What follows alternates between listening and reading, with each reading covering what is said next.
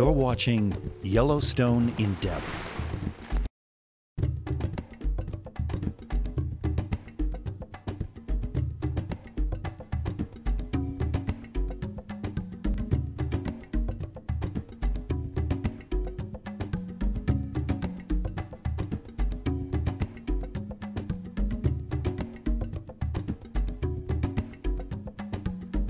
Sometimes Son of Green Dragon is actually spritzing out onto the walkway.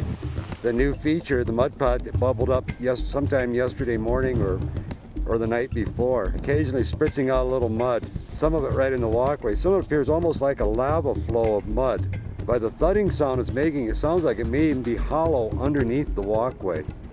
This area out there where all the steam is coming up is called hydrophane. Lately it's really heating up over there. In fact, all these brown pine trees have been killed in the last few months. Jetsam Pool, normally opalescent blue, in the last few days has turned this milky green, heating up. The algae bacteria mat has also been cooked and is now floating around the, the perimeter of the pool. Pearl is now in full steam phase. I watched this progress from a, a full pool of blue milky water in a matter of less than eight hours. The water receded, splashed, and then now all it's pumping is steam.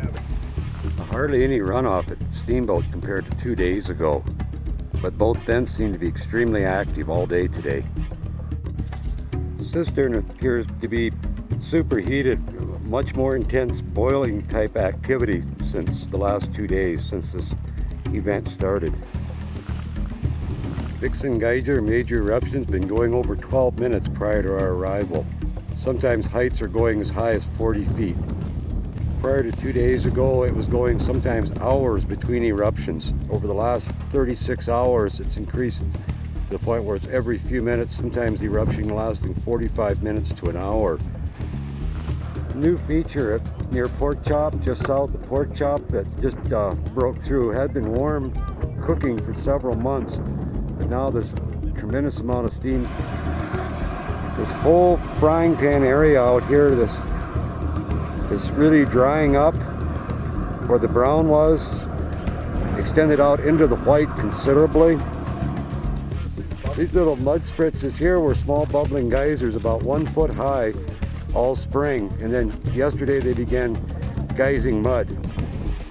Green Dragon Spring, intense geysing activity, very, very muddy water, much more active than average. On the left side of the cave mouth can sometimes go two meters high, over six feet high.